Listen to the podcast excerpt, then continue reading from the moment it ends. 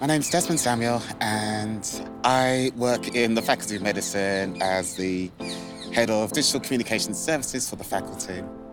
Where we are right now is in Princess Gardens, so just sitting on the bench outside the sports centre, just enjoying the birds, really.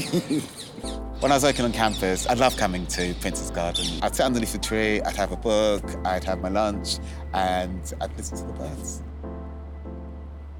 Where I grew up, I was born actually in Islington, and then my uh, parents moved us to um, Hackney. I was really shy, I think, growing up. Uh, I was really quiet. I didn't say anything to anybody. You'd find me just reading a book somewhere. I had no idea what I wanted to be when I grew up. Actually, no, that's untrue. I mean, I did have some ideas. I thought, well, I'd love to be a writer, but my parents kind of wanted me to be a doctor. So um, that didn't actually happen. Actually, no, in some ways it did, because um, although I'm not a doctor, I still work in medicine, and although I'm not a writer, I do write professionally, if you think about it in that way. So, in some senses, a lot of things came true. When I left school, it was quite actually quite a difficult time. There'd been a few like family tragedies, and I felt very much alone. And I think I was grieving. So when I left school, I was just a little bit lost. I went straight into straight into work. I applied for a job in the benefits office. I loved it actually. For a really shy person, I was standing on a public counter. People were coming in, and uh, they were talking about their issues and their problems, and I would have to listen to them and try and work out whether or not they were entitled to benefit. One of the things I think I learned quite early on um, was I think it's called like an iceberg principle. You what you see on the surface for people is just a fraction, if you like, of who they really are, because the rest of them is often hidden, sort of like well below that surface.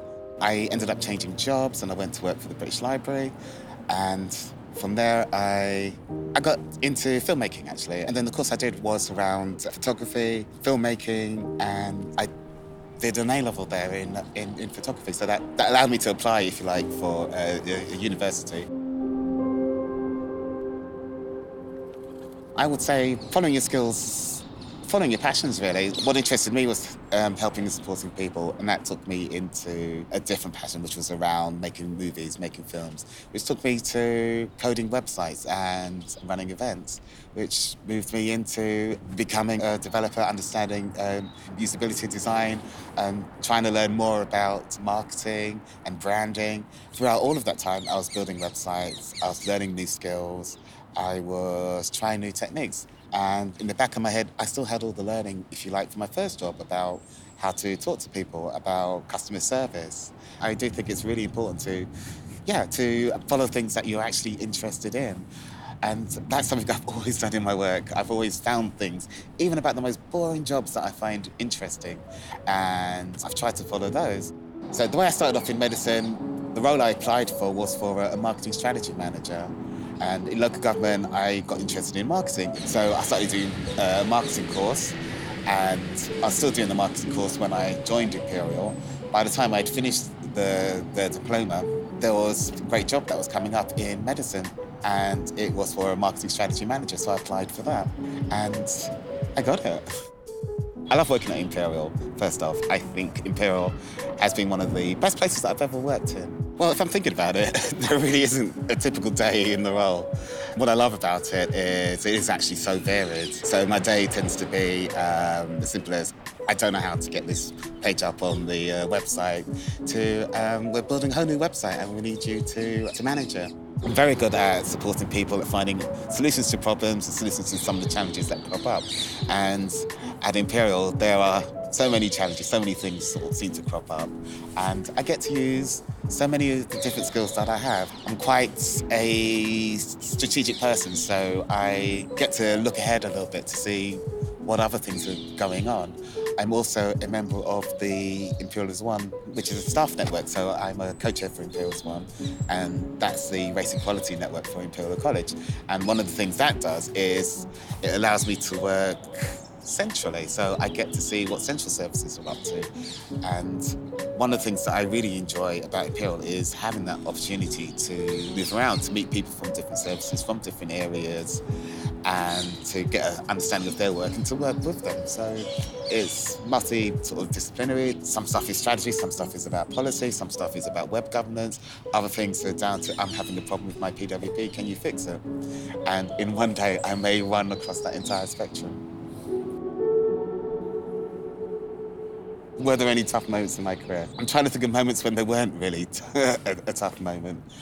I tend to think that my job, sometimes when I sit down to it, I think about it as being one impossible task after another. Someone once said I was persistent, and I didn't quite get that at first. I felt like, well, you know, if you said no, I'd probably not do so. But then I realized, I think the way that um, I persist, the way that I kind of like continue is um, if things go wrong, if things get messed up, then that's not a big deal. I keep going and I keep trying and I keep trying and um, eventually I find something that does actually work or I find a way around the issue that was uh, causing me a problem. The particular bits of advice I, I, would say that I've been given is to not be so hard on myself, to remember, to try and remember all of the really amazing things that uh, I've worked on, I've been a part of, that I've done. What I used to do, what I still do, is to keep a diary, to keep a record of the great comments, the uh, the thank yous, the your stars, the number of pints of beer people are planning to buy me, and to write a lot of these things down. So when things did get a little bit tough, then I'd always have this document full of uh, positive affirmations, if you like, of, uh, wow, Des, you did this, you were really splendid, that was an amazing piece of work. And I tend to keep all of those because that meant something to me. I have been very lucky in my career, and I have been lucky enough to meet some really uh, interesting people. That's interesting, good, perhaps interesting, perhaps not so good, but people who I've kind of like learned from. So maybe there have been managers from time to time that were a bit difficult, but then what I've learned from that is not to be that kind of manager. And then there may be other people who have been like phenomenal in, say, in terms of the way they work. And so there's some lessons to learn from that. So I've been lucky enough to to meet a lot of, I suppose, really interesting people doing some really sort of like challenging things. And that I think has been inspiring and it's given me a chance to, I think, to learn from them and to develop skills either similar to theirs or uh, possibly in opposition to what to the way they worked. What makes me happy? Oh, I like learning, actually. I like finding out new things. I like trying new things. I like experimenting with new things. And I like the, the idea of exploring. And when I'm working or when I'm in a job, I'm always exploring, I'm always trying to find the faster way to, to create something or uh, a more efficient way or, or a better way or I'm trying to join dots, basically, sometimes. It's there's something really good happening here, there's something really good happening over there. And wouldn't it be great if these two really good things kind of like got together? I don't have a bucket list. I have done, in one way or another, a lot of the things I I've always imagined that I wanted to do. I got to work with people and I got to help and support people. I got to learn about filmmaking and that took me into building websites. I didn't know I wanted to do that, but I got into running a business at, at one stage. I started learning about events. I eventually did a degree. I, when I was at school, uh, one of the things that we did was they took us to Cambridge University. I think they were trying to give us an idea of what it'd be like to work in an elite university. And I always thought, oh, I would like to study in um, some place like Cambridge. I didn't get to Cambridge, but I'm at Imperial.